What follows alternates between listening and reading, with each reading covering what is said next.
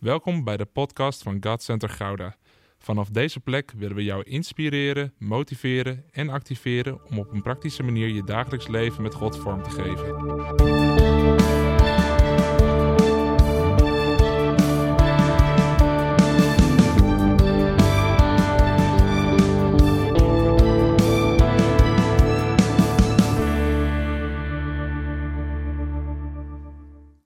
Fijne dienst allemaal. Ja. Ja. Fijne dienst. Ja, voor degenen die de Bijbelschool volgen, die denken nu van, oh ja, nu moet ik opletten. Dit is het begin. Fijne dienst allemaal. Ik ga jullie een klein beetje helpen. Voor degenen die de Bijbelschool niet doen, vandaag wordt er een preekschets gemaakt aan de hand van de boodschap. Ehm, wat houdt het in? Dat, ze- dat ze leren de juiste aantekeningen te maken. Eh, dus ik help ze vandaag af en toe een klein beetje. Denk niet van, oh, wat, wat, wat mis ik? Je, je mist het niet, maar ik, ik help ze gewoon een klein beetje. Maar fijne dienst. Want dat is de zondagochtendkreet. Een fijne dienst. Je hebt even een gesprekje voor de dienst en, en dan op een gegeven moment denk je, ik ga mijn plek opzoeken. Hé, hey, fijne dienst hè. Of je dropt je kinderen bij de kinderkerk, huilend. En, en die kinderwerker staat zo, ja, fijne dienst. Of je gaat thuis weg en je partner moet werken omdat hij in de zorg werkt of zij in de zorg werkt. En fijne dienst hè. Wij zijn een beetje geobsedeerd door een fijne dienst te hebben, wist je dat? We willen graag een, een fijne zondagochtend, een fijne dienst hebben. Maar vandaag gaat het over, doe mij maar geen fijne dienst. Dit is de titel. Voor... Ik had beloofd een beetje te helpen, ja? Volgende keer help ik niet meer, hè? Dit is genade. Doe mij maar geen fijne dienst. Want wij zijn er door geobsedeerd. En ik denk ook dat, en ik ga straks alles uitleggen rondom Bethel en Pniel, maar ik denk dat daarom ook zoveel kerken Bethel heten. Want dat is de plaats van de ontmoeting met God. Oh, de engelen die de ladder op en af gaan. Dat is oh, de plaats van, wauw, het is even moeilijk in mijn leven en nu kan ik even die aanraking ervaren. Daarom heten er zoveel kerken Bethel. Ik heb nog nooit een kerk gehoord die Pniel heet. Ja? Halleluja, ze zijn er. Ze zijn in de minderheid, maar ze zijn er. Want Pniel Church, nou, het klinkt wel lekker. Maar die horen we niet zoveel. En we horen heel veel Bethelkerken. Maar ik ga je zeggen vandaag, als je ernaar verlangt om te groeien in je geloofswandel, als je ernaar verlangt om meer op Jezus te gaan lijken, als je ernaar verlangt om een nieuw seizoen in te gaan, als je ernaar verlangt om je belofte vervuld te zien worden, dan moet je voorbij Bethel en dan moet je richting Pniel. Want bij Bethel gebeurt dat niet. Want de belofte komt in Bethel, maar de vervulling komt in Pniel. We zitten midden in de serie Promises. De belofte kwam in Bethel, maar de vervulling komt in Pniel. Dus dan moeten we voorbij de fijne dienst. Dan moeten we voorbij de, oh dat voelde weer lekker dienst. Maar dan is het tijd voor een worsteling. Want Pniel is de plaats van worsteling. Dan is het tijd om niet daar te blijven hangen, maar door te gaan en de worstelingen in te gaan. Ik moet zo lachen, de laatste doopdienst die we hadden. eh, ik stond heel lief zo naast degene die een getuigenis gaven. En die begonnen ons de beurt te vertellen. Ja, en toen eh, kwam er weer zo'n confronterende boodschap van Jeroen. En de eerste keer dacht ik, halleluja. En de tweede keer, toen hoorde ik al van, nou hoorde ik zo in de zaal gebeuren, van daar gaan we weer. Weer een confronterende En bij de derde keer moesten mensen gewoon hardop lachen. Want weer zo'n confronterende boodschap van Jeroen. En ik stond daar en ik dacht, ja, halleluja. Halleluja. Want we moeten voorbij Bethel. Bethel alleen is niet genoeg. Bethel is ons gegeven. Dat moeten we niet onderschatten. Bethel is goed, maar het is niet de bedoeling om daar te blijven hangen. Want als we daar blijven hangen, dan zullen we blijven hangen in die, oh, we hebben een belofte gekregen, maar dan zullen we de vervulling niet zien gebeuren. Durven we het aan om van Bethel naar Pniel te gaan? Zullen we lezen in het verhaal van Jacob met elkaar? Genesis 28, vanaf vers 10. Dus het moment dat iedereen spontaan opstaat. Halleluja. Jacob verliet dus Berseba en ging naar Haran. Op zijn tocht kwam hij bij een plaats waar hij bleef overnachten, omdat de zon al was ondergegaan. Hij pakte een van de stenen die daar lagen, legde die onder zijn hoofd en ging op die plaats liggen slapen. Toen kreeg hij een droom. Hij zag een ladder die op de aarde stond en helemaal tot de hemel reikte. En daarlangs zag hij Gods engelen omhoog gaan en afdalen. Ook zag hij de Heer bij zich staan. Die zei, ik ben de Heer, de God van je voorvader Abraham en de God van Isaac. Het land waarop je nu ligt te slapen, zal ik aan jou geven en je nakomelingen. Je zult zoveel nakomelingen krijgen als er stof op de aarde is. Je gebied zal zich uitbreiden naar het westen en het oosten, naar het noorden en naar het zuiden. Alle volken op aarde zullen wensen zo gezegend te worden als jij en je nakomelingen. Ikzelf sta je terzijde. Ik zal je overal beschermen, waar je ook heen gaat. En ik zal je naar dit land terugbrengen. Ik zal je niet alleen laten tot ik heb gedaan wat ik heb beloofd. Toen werd Jacob wakker. Dit is zeker, zei hij. Op deze plaats is de Heer aanwezig. Dat besefte ik niet. Eerbied vervulde hem. Wat een ontzagwekkende plaats is dit, zei hij. Dit is niets anders als het huis van God, Bethel. Dit is de poort van de hemel. Dit moet de poort van de hemel zijn. De volgende morgen vroeg zette Jacob een steen die hij als hoofdsteun had gebruikt rechtop en hij wijde hem door olie erover uit te gieten. Hij gaf het de naam Bethel, want vroeger heette het Lus. Dat was het eerste gedeelte. We maken een sprongetje een paar hoofdstukken later naar Genesis 32 vanaf vers 23. Het was nog nacht toen Jacob opstond en de Jabok overstak en dat op een doorwaadbare plaats. Samen met zijn beide vrouwen, zijn bijvrouwen en zijn elf kinderen. Nadat hij hen over de rivier had geholpen, bracht hij ook al zijn bezitting aan de overkant, maar zelf bleef hij achter helemaal alleen. En er worstelde iemand met hem totdat de dag aanbrak. Toen de ander zag dat hij niet van hem kon winnen, raakte hij Jacobs heup aan en daardoor raakte Jacobs heup tijdens de worsteling ontwricht. Toen zei de ander, laat mij gaan, het wordt al dag. Maar Jacob zei, ik laat u niet gaan, tenzij u mij zegent. De ander vroeg, hoe luidt je naam? Jacob, antwoordde hij. Daarop zei hij, voortaan zal je naam niet Jacob zijn, maar Israël. Want je hebt met de Heer en mensen gestreden en je hebt gewonnen. Jacob vroeg, zeg me toch hoe u heet.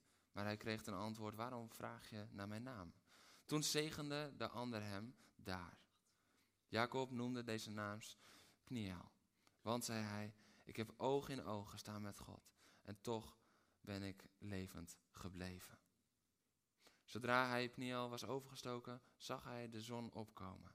Jacob liep mank. Je mag gaan zitten.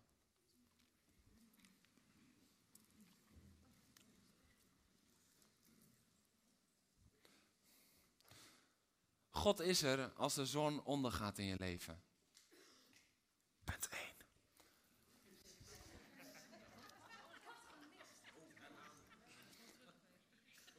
En zoals een goed prediker betaamt, herhaal ik hem. God is er als de zon ondergaat in je leven. Dat is wat we leren uit dit verhaal. Dit verhaal waar we eerst zien dat Jacob weggaat bij zijn ouders, weggaat bij zijn broer. Hij heeft de zegen in zijn zak, maar de eenzaamheid is rondom hem. Dat is wat er gebeurt in het leven van Jacob. Hij heeft gelogen, hij heeft bedrogen. Het zijn leugens geweest. Hij heeft zijn broer en eigenlijk zijn vader ook verraden. En nu staat hij er alleen voor. En dan zien we dat de zon gaat onder. Zo'n klein bijzinnetje. Weet je, je kan ook zeggen het is het einde van de dag. Was tijd om te gaan slapen, dus hij pakte een steen, legde zijn hoofd erop. Nee, maar de zon was ondergegaan. En de Bijbel zegt nooit dat soort dingen zomaar. Dat de zon daaronder ging, dat is iets heel specifieks wat God daar wil laten zien aan ons. Want we zien ook pas later dat de zon weer opgaat. Daartussen gaat de zon niet op en onder, op en onder. Nee, daar gaat de zon onder in zijn leven. Maar God is daar waar de zon ondergaat in jouw leven. Op het moment dat de zon ondergaat, dan zijn we vaak bang omdat we denken dat we alleen zijn. Dan zien we donker en dan durven we niet te gaan slapen. Maar juist in die slaap ontmoet God Jacob. God is er in het donker. Het invallen van de duisternis is nooit zomaar in de Bijbel. We zien wanneer Jezus aan het kruis hangt. Als de zoon van God daar hangt voor onze zonde, zien we dat duisternis invalt. En drie uur lang is het donker. Het is donker. En weet je dat het mooie is? Dat in Matthäus staat dat dan op het moment van de ochtendgloren, als de zon opkomt, dat dan bij het graf een aardbeving plaatsvindt, dat een engel komt en de steen wegrolt. Als de zon opkomt. De zon gaat onder en Jezus sterft en de zon gaat op wanneer hij opstaat. Altijd is daar een bewuste betekenis. In de storm van het, bij de storm van het meer zien we dat bij het vallen van de avond, als de zon ondergaat, dan moeten de discipelen dat meer op. Jezus blijft achter om te bidden. Maar zij moeten de hele nacht. En dan in de vierde nachtwaken staat er dat Jezus aankomt lopen. De vierde nachtwaken, je hebt een vier, dat was de laatste. Dat waren de laatste uurtjes voor zonsopkomst. En Jezus was daar in de nacht. Want er staat dat Jezus had zijn discipelen op het oog en toen hij helemaal zag, toen ging hij naar ze toe. Jezus was er toen hij aan het kruis was gestorven. Hij was bezig voor ons in de dood, om de dood te ontwapenen, te ontmantelen, om te onttronen, zodat hij kon opstaan als allerhoogste koning. Dat hij niet altijd het lam zou blijven, maar dat hij ook de leeuw van Juda zou worden. Jezus was daar. Jezus is in de nacht. God is in de nachten van je leven. God is er in de nachten van je leven. En dat zien we ook hier bij Jacob. Want laten we even teruggaan naar zijn leven. Hij is door leugens eenzaam op reis. Hij is door verraad ver van zijn vaderland. Hij moet op de vlucht. En, en wraak ligt op de loer. Dit is wat er gebeurt in het leven van Jacob. En door bedrog lijkt de zegen die hij probeerde te bemachtigen wel een vloek geworden in zijn leven. Dit is wat er is gebeurd in het leven van Jacob. En dan is het het einde van de dag en dan zien we dat de zon ondergaat. En hij legt zijn hoofd op een steen. Hij legt zijn hoofd op zo'n ijskoude, harde steen. Het is alsof die steen symboliseert dat de zon is ondergegaan. Dit is geen goed seizoen in je leven. Maar het eerste wat God doet als de zon ondergaat, is laten weten aan Jacob: Ik ben met jou. Als de zon ondergaat in jouw leven, dan is daar een battle moment. Dan is daar het moment dat, dat God je wil toespreken, dat hij wil aanraken, dat je een ervaring met hem mag hebben. Dat hij zegt, ik ben met jou. En ik laat je niet alleen, want het kan donker zijn, het kan nacht zijn, maar ik ben met jou. God is in de nachten van ons leven. Bij Jacob was dat zo, maar dat kan ook in jouw leven zijn. En misschien is het wel door dingen die je zelf hebt gedaan. Zoals Jacob. Dat je voelt, oh man, ik heb zulke fouten gemaakt. De zon is ondergegaan. Wat is het nu donker? Wat ben ik stom geweest? Nou, dan zal ik wel zelf me door deze nacht moeten vechten om uiteindelijk als de zon opkomt genade te vinden. Nee, battle. God vraagt niet van jou om jezelf door die nacht heen te vechten totdat je goed genoeg bent voor de zonsopkomst. Hij zegt nee, ik geef jou eerst een belofte. Ook al is het misschien nog maar het begin van de nacht, ook al heb je nog best wel een worsteling voor je, ik geef jou een belofte. Misschien komt het door de stormen in je leven, zoals bij de discipelen. Het stormde daar op het meer. Het stormde op het meer. En bij het vallen van de avond, ze hadden ruim drie stadie van de avond, dat is meer dan negen uur, hadden ze geroeid. En ze hadden de overkant nog steeds niet bereikt, waar je normaal gesproken toch wel binnen 1, 2 uurtjes zou moeten zijn. Het was niet normaal dat zij daar nog steeds op het water waren. Het was nacht in hun leven. En als Jezus dan komt, dan herkennen ze hem niet eens. Omdat ze denken, het is een spook. In de nachten van je leven komt Jezus wel opdagen, maar de vraag is of je hem herkent. De vraag is of je in je, in je boot wegduikt en denkt, dat wil ik niet meer zien. Of dat je zegt van, Heer, mag ik uit mijn boot stappen, mag ik naar naartoe? Of zoals in het Johannes-evangelie dat er voornamelijk de nadruk wordt gelegd op, komt u alstublieft bij ons in de boot. Mag Jezus in je boot komen in de nacht? Herken je hem? Laat je hem toe? En misschien is het wel donker in je leven. Niet omdat je zelf dingen hebt gedaan. Niet omdat het een gewone levensstorm is. Maar omdat je gewoon wordt aangevallen door de duivel. Die zijn er ook. Die nachten zijn er ook. Maar God is in de nachten van je leven. Want als de zon is ondergegaan, het eerste wat we zien is Bethel. Als de zon is ondergegaan, dan bezoekt God Jacob. Hij bevestigt Jacob en hij belooft Jacob. Als het donker is in je leven, dan komt God en dan zegt hij: hey, ik bezoek je, ik bevestig je, ik beloof je. Wauw. Dat is de kracht die we nodig hebben om door de nacht te komen. Om van de belofte naar de vervulling te komen. Dat is wat we keihard nodig hebben. Zijn bezoek, zijn bevestiging, zijn belofte. Mooi inzicht is dat er staat dat de ladder van de grond af tot de hemel reikt. De ladder kwam niet uit de hemel. Van oké, hey, Jacob, nu bezoek ik jou. Maar de ladder begon op de grond en reikte naar de hemel. De engelen gingen eerst op en daalden daarna neer af. Weet je wat dat betekent? De engelen waren al rondom Jacob. God was al bij Jacob.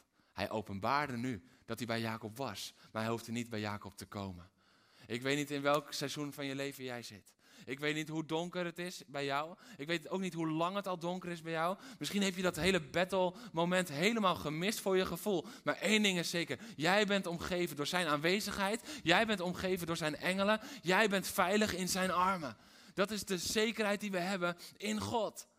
En hij openbaart het daar in battle. Hij laat het zien. En dat is dan de ervaring die we hebben. Maar de ervaring is geen voorwaarde van de waarheid. De waarheid is dat God er al was, dat die engelen er al waren. Want als die engelen niet om Jacob waren, konden ze niet eerst naar boven gaan vanaf de aarde, die trap op en er weer af.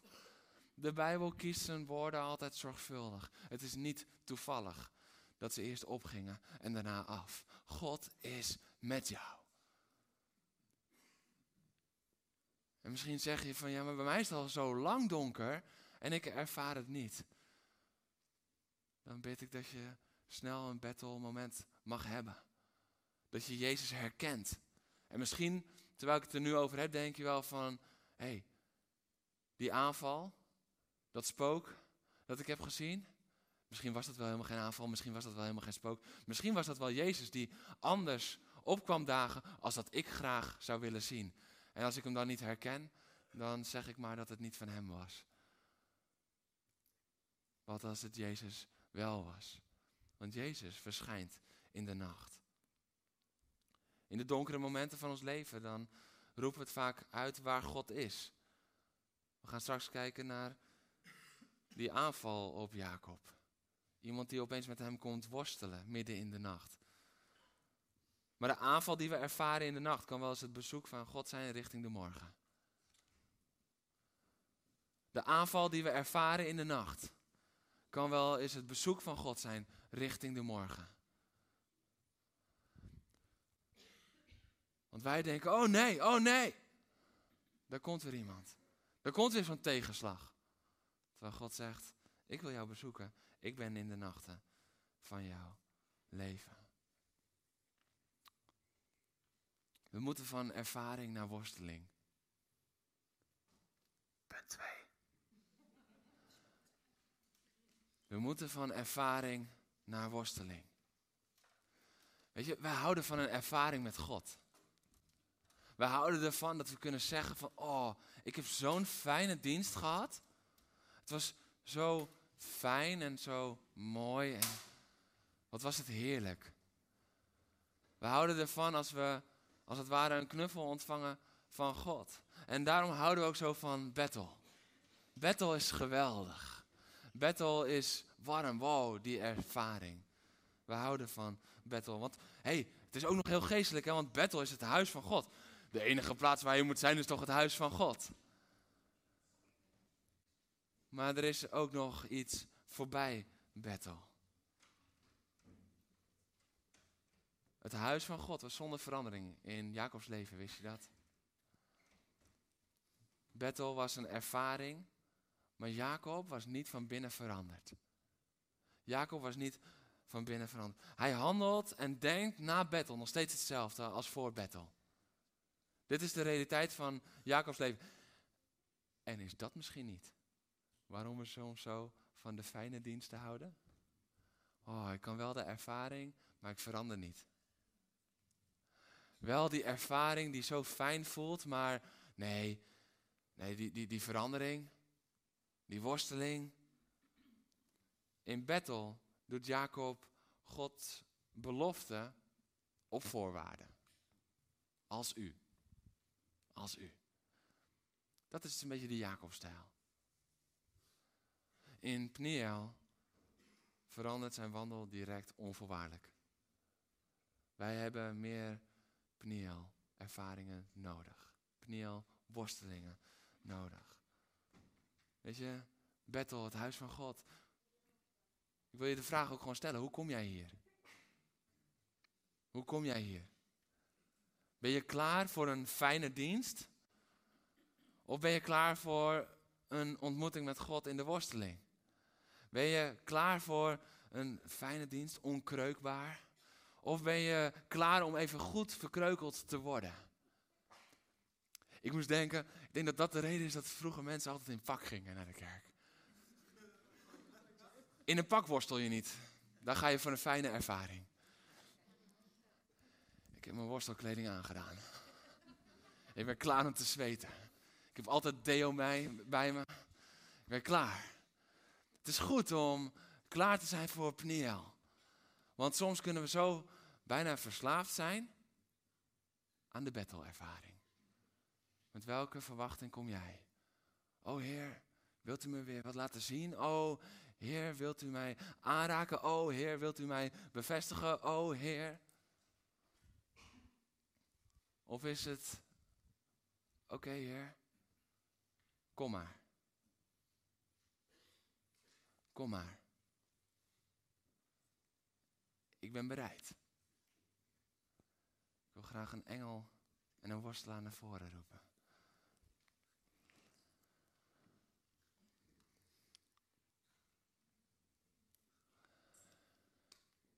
Kijk. Ja. Mooi hè, zo samen. Mooi. Jij mag even naar Pniel. En jij mag naar Bethel. Want dit, dit is zo vaak wat we doen. En ten diepste wat we eigenlijk ook in de kerk zo lekker zouden. Is het niet super prachtig om te zien dat het gebeurt in Jacobs slaap? Dat hij er ook echt helemaal niets voor hoefde te doen? Dat hij het gewoon een beetje kon ontvangen? En is het ook niet een beetje geestelijk soms zo dat we denken van... Hé, hey, ik, ga, ik ga lekker liggen. Oh, en Heer, geef me die ervaring. Wow, ik droom.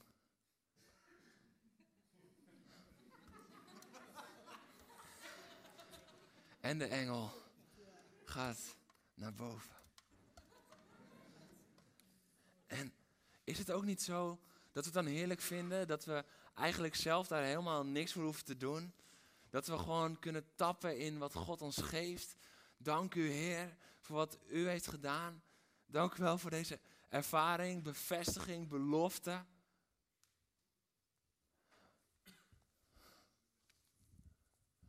Maar dat op een gegeven moment battle frustrerend wordt. Omdat we wel iedere keer die ervaring en die belofte nog herinneren. Maar dat we eigenlijk, we zijn zo verslaafd aan battle.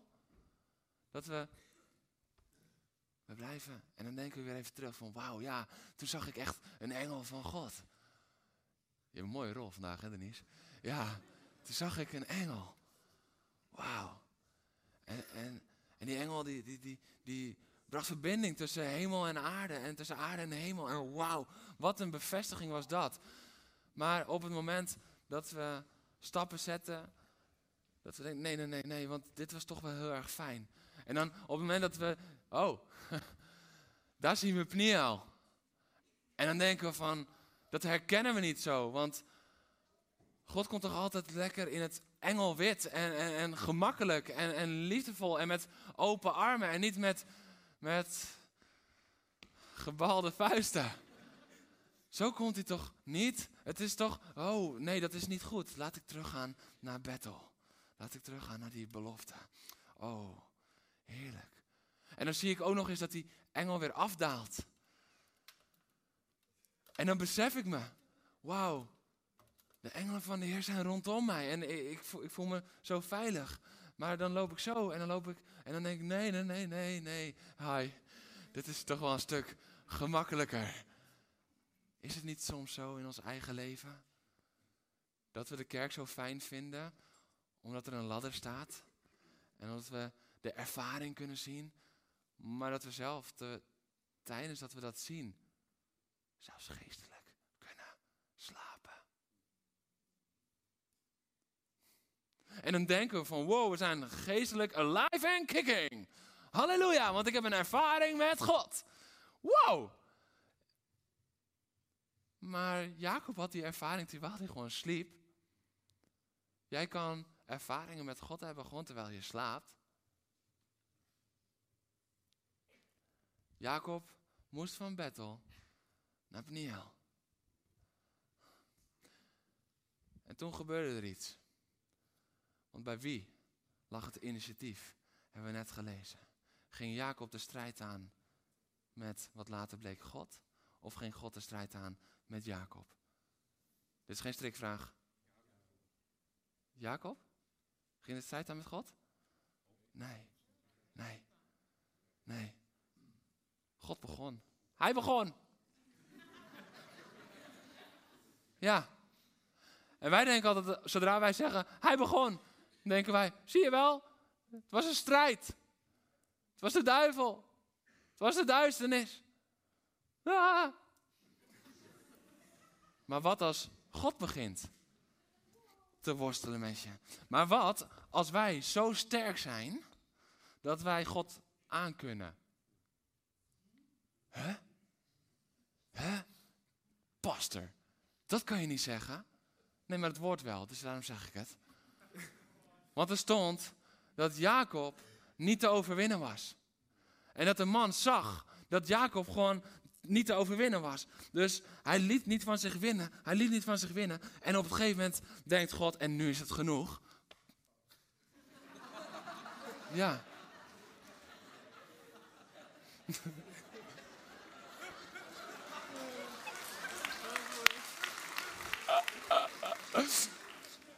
En hij geeft hem een klap op voornamelijk zijn heupen.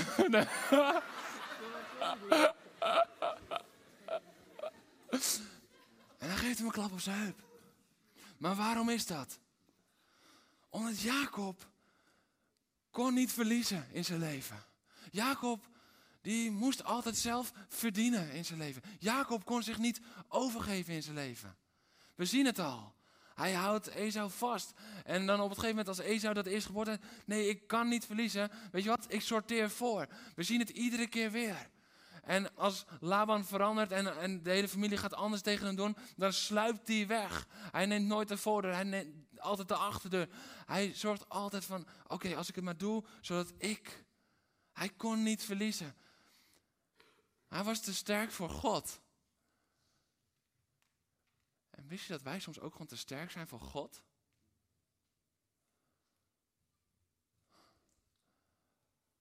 Wist je dat wij soms te sterk zijn voor God en dat we God als het ware gewoon weg willen duwen? Maar dat God dan op het gegeven moment gewoon een moment kiest om wel op die heup te slaan. Om er wel voor te zorgen dat je niet langer in eigen kracht kan, maar dat je wel in zijn kracht moet wil deze goed citeren. De heup staat. Ik ben helemaal door me. Ja, de heup is een zetel van kracht en het symbool van je nakomelingschap.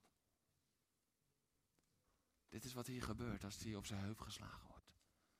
Zijn eigen kracht wordt gebroken voor eens en voor altijd. Vanaf dat moment moet hij in de kracht van God gaan, want hij loopt mank. Hij loopt mank de rest van zijn leven. Als uiterlijk teken van een innerlijke strijd. Als uiterlijk teken van eindelijk is hij verslagen, want Jacob moest een keertje verliezen van God.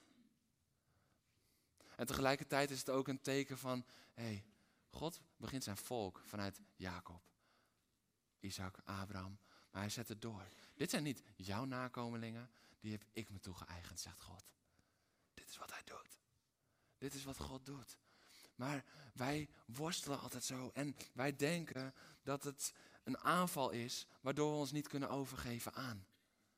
Maar wat als God ons komt bezoeken in, op een manier zoals wij niet hadden verwacht? Want daar zit het vaak. Wat als we niet zo sterk moeten zijn? Wat als we moeten willen verliezen? Wat als we die worsteling moeten ondergaan en dat God moet overwinnen? God moet overwinnen in onze worsteling, in ons leven. Maar zo vaak rennen wij snel terug naar Bethel, want oh, licht en engelen, ervaringen. Oh man, dit is zo fijn. Halleluja. Oh. En all the angels cry out. Ja, zullen we het samen doen? Want dat is, dat is bijbels. Dat is bijbels, hè? Ja. Holy is the Lord God. Nee, dat is waar. Ik had je geen tekst gegeven, sorry. Doe dan maar alleen je handen in de lucht. All the angels cry. Oh, kijk mijn geestelijk zijn in mijn leven, yeah. Oh, holy are you, Lord. Maar als we hier komen, denken we, dit kan toch niet God zijn? Want dit is een aanval. Dus ik ren terug.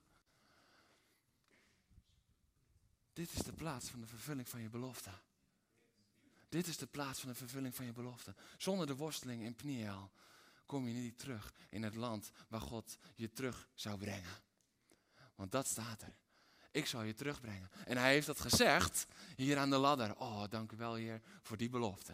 Dank u wel voor die bevestiging. Dank u wel voor deze ervaring. En dan denken we van, oh, maar als hij dat heeft gezegd, dan is het alleen maar zijn werk. Nee, dan is het een samenwerking. Want we moeten ons verootmoedigen voor hem. En we moeten erkennen, Heer, uw kracht. Heer, ik wil me op mijn heup laten slaan door u. Heer, ik wil u niet langer proberen te overwinnen in ons leven. Weet je hoe vaak we God proberen te overwinnen in ons leven door dingen weer zelf te doen? Heer, ik, geef mezelf volledig en ik leef in afhankelijkheid van u als ik 50.000 euro op mijn rekening heb gestaan als backup. Weet je hoe vaak we God eigenlijk willen verslaan? Heer, ik, ik ga mijn leven helemaal aan u geven als ik eerst nog dit en dit en dit en dit mag afronden en mag klaarmaken. Maar weet je, die beloftes, die horen hier. Want dat is wat hij doet. Ik zal u mijn tiende geven als. Heer, u zal mijn God zijn als. Dat is battle. Battle klinkt heel geestelijk, maar kan ook nog steeds op afstand zijn. Want je hebt een ervaring, maar je bent nog niet veranderd. God wil verandering brengen in jou. Zodat er ook verandering kan vloeien door jou. En dat kost soms kracht. Dat kost soms pijn. Dat kost soms uitputting. Maar als wij ergens moe van worden, van een worsteling, dan denken wij altijd dat is een aanval. Misschien is het wel. Misschien worden we eigenlijk wel heel moe van onszelf. Omdat wij ons maar niet kunnen overgeven aan God. Want Hij heeft het beste met ons voor. Ook als Hij in het zwart in de nacht komt en niet als engel in een droom met een ladder. Ook als alles anders is. Zullen we ze een applaus geven, de engel en God?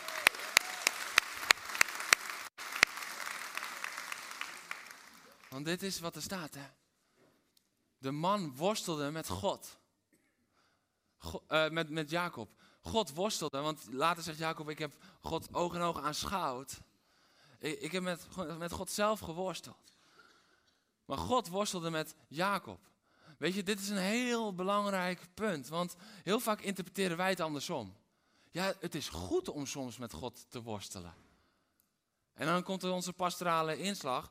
Want je mag met God worstelen als je niet begrijpt. En je mag met God worstelen als je door stormen gaat. Of je mag met God worstelen als het leven pijn doet. En je komt op een dieper niveau als je worstelt met God.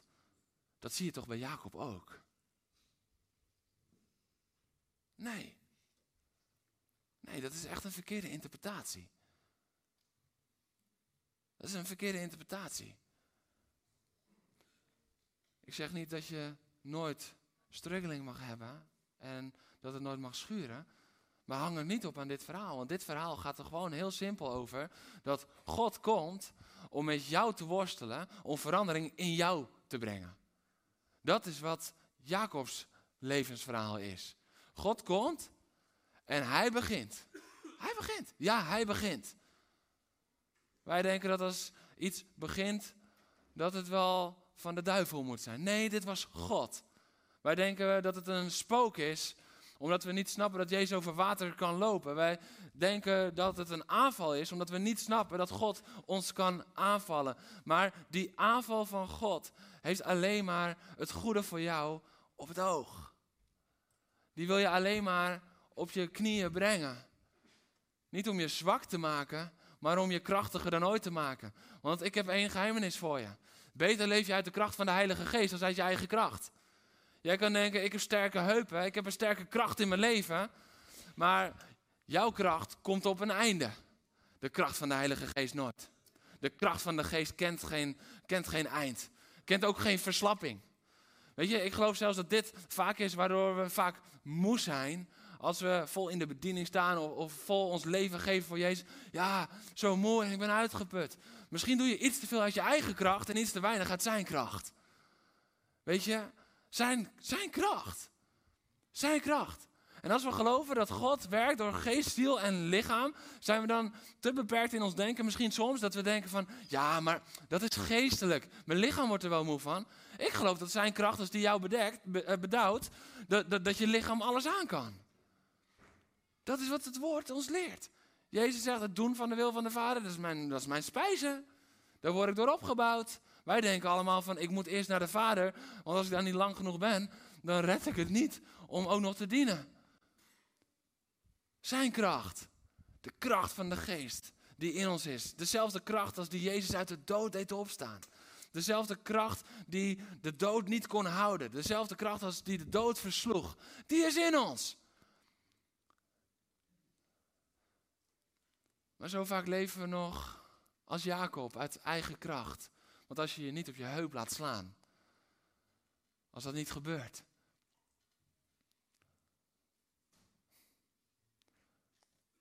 dan kan God de kracht van je leven niet zijn. Niet omdat Hij er niet is, niet omdat Hij minder krachtig is, maar omdat Hij respect heeft voor jouw eigen wil. Omdat Hij respect heeft voor jouw eigen wil. Mag God met jou worstelen vandaag? Ik wens je geen fijne dienst toe vandaag. Ik wens je een goede worsteling toe vandaag.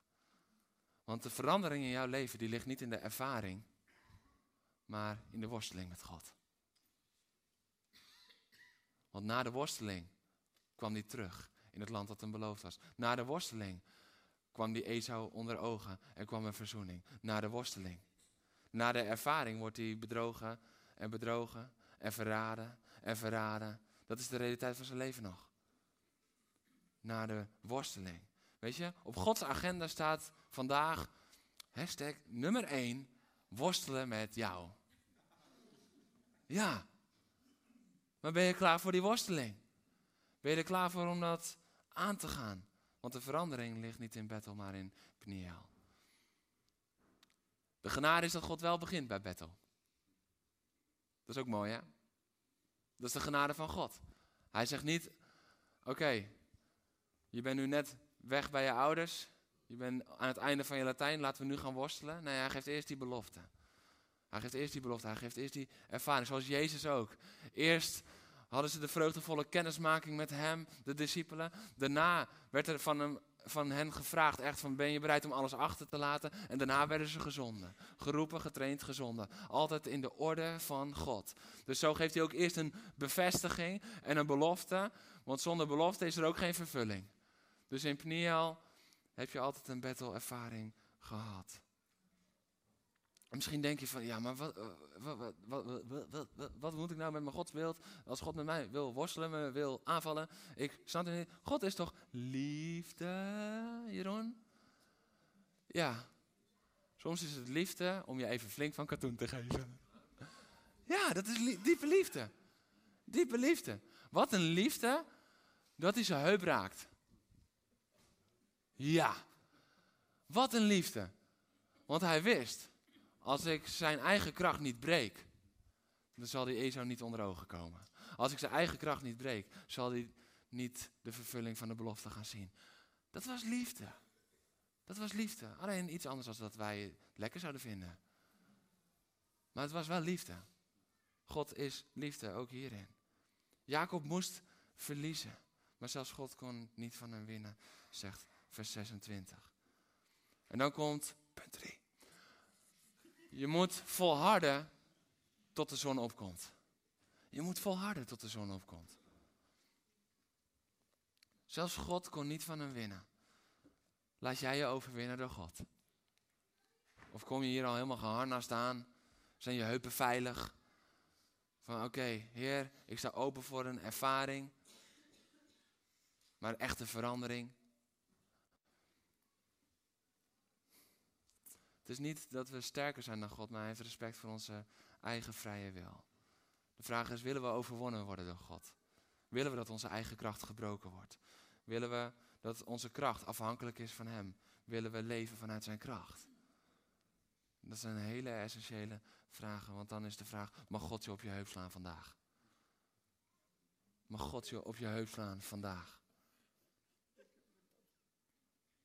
Want we willen wel dat de zon opkomt in ons leven. Maar de zon komt pas op, na de klap op je heup. De zon komt pas op daarna. Laat ons maar mank gaan door het leven, zodat de Heilige Geest de kracht van ons leven kan zijn. En dan zegt Jacob iets heel essentieels. Want hij moet volharden tot de zon opkomt. God wil weggaan. Maar dan zegt Jacob dit. Ik laat u niet gaan, tenzij u mij zegent. En hier vindt een wow, een metamorfose plaats. Want dezelfde vasthoudendheid als die hem iedere keer in problemen heeft gebracht, gaat nu eindelijk de grootste zegen van zijn leven zijn. Want Jacob was vasthoudend. Jacob die hield zijn, zijn broer al vast in de, in, de moederschoot. Jacob die was vasthoudend. Ik wil dat geboorterecht. En wat het me ook kost en, en wat ik er ook voor moet doen. Hij ging over lijken ervoor. Dit is Jacob. Dus hij was een vasthoudend type. Maar nu eindelijk, die vasthoudendheid gaat een zegen worden in zijn leven. Die vasthoudendheid mag een zegen worden in jouw leven.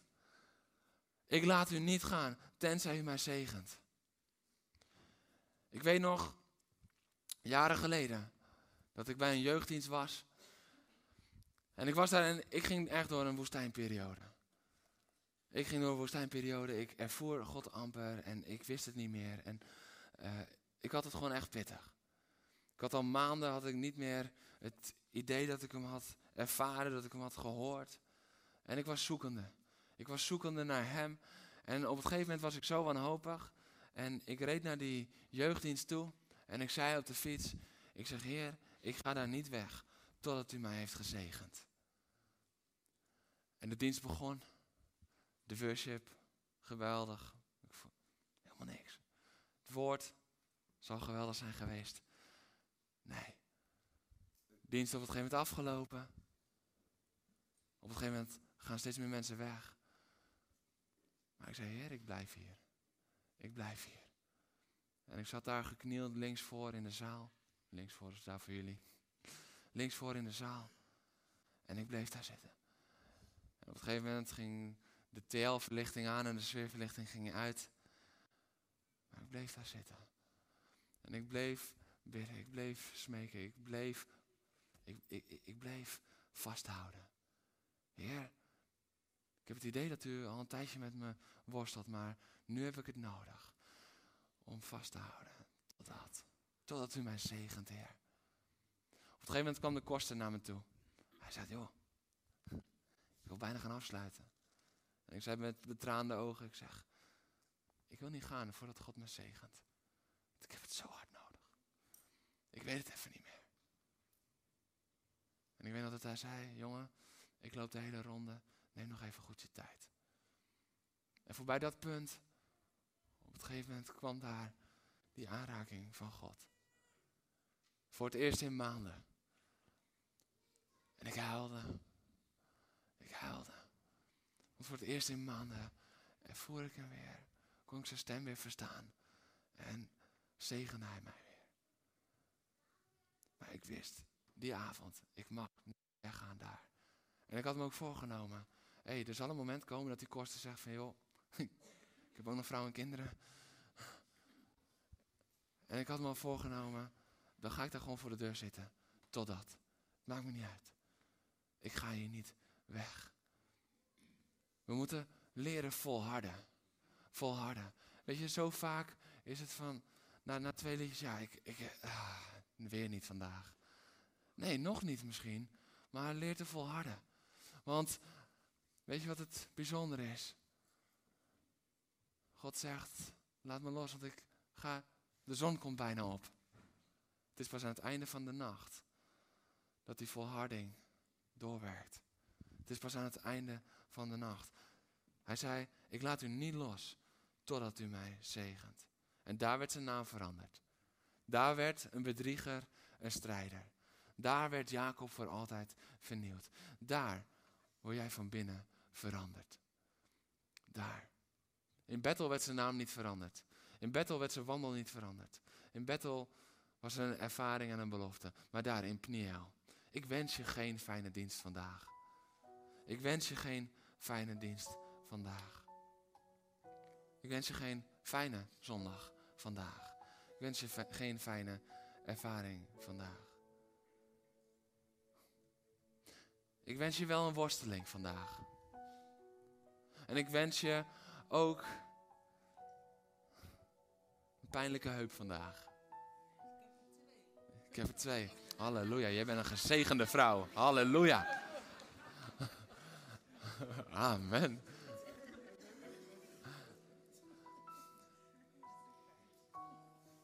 Ik wens je vasthoudendheid vandaag.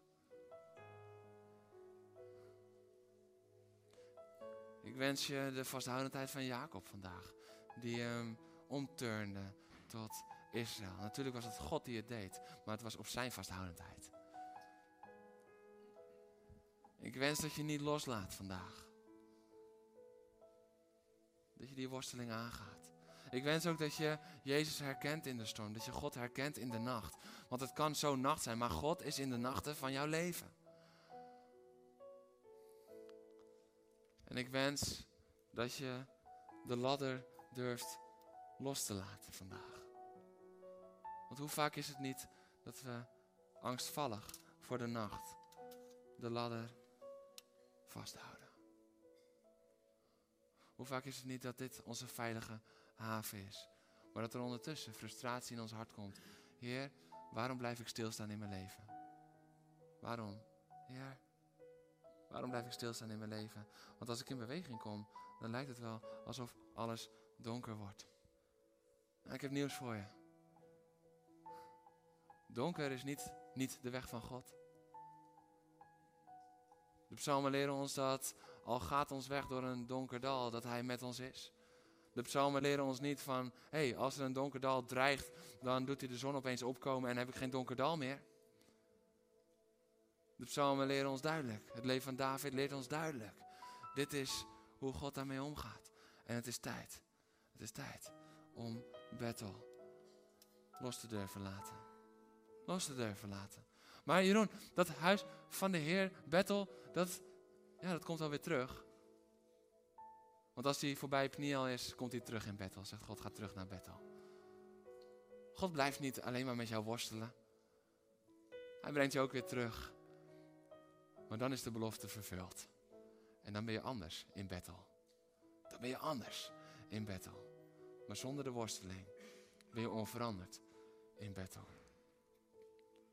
Mag God met jou worstelen vandaag? Mag Hij met jou? Niet jij met Hem, omdat je dingen lastig vindt van Hem, maar mag Hij worstelen met jou vandaag. Wij worstelen zo vaak met God en dan eigenlijk willen we zelf niet veranderen, maar willen we dat Hij iets verandert. Maar Hij wil met ons worstelen, zodat wij veranderen. Aan God hoeft niets veranderd te worden. Helemaal niets. Mag Hij met jou worstelen vandaag. We met elkaar een moment van rust en aanbidding hebben? Om die worsteling aan te gaan. Want Hij is hier vandaag. Hij wil. Hij is klaar om te worstelen met jou. het is tijd om je eigen kracht af te leggen. Het is tijd om je eigen kracht af te leggen. En ik ervaar zo sterk dat er vooral mannen zijn. Mannen, jonge mannen zijn. Je durft me bijna niet aan te kijken op dit moment, omdat je bang bent, oh, kijkt hij dan in mijn ogen.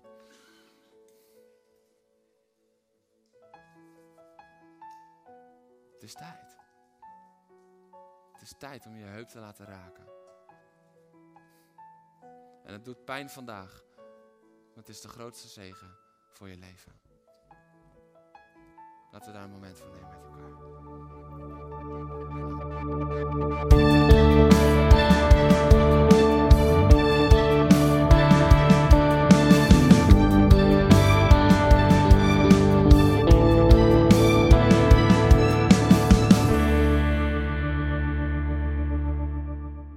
Bedankt voor het luisteren naar deze podcast. Volg ons op onze kanalen om verbonden te blijven. Heeft deze aflevering jou geraakt? Deel dan op je socials en tag ons, zodat we samen meer mensen kunnen bereiken.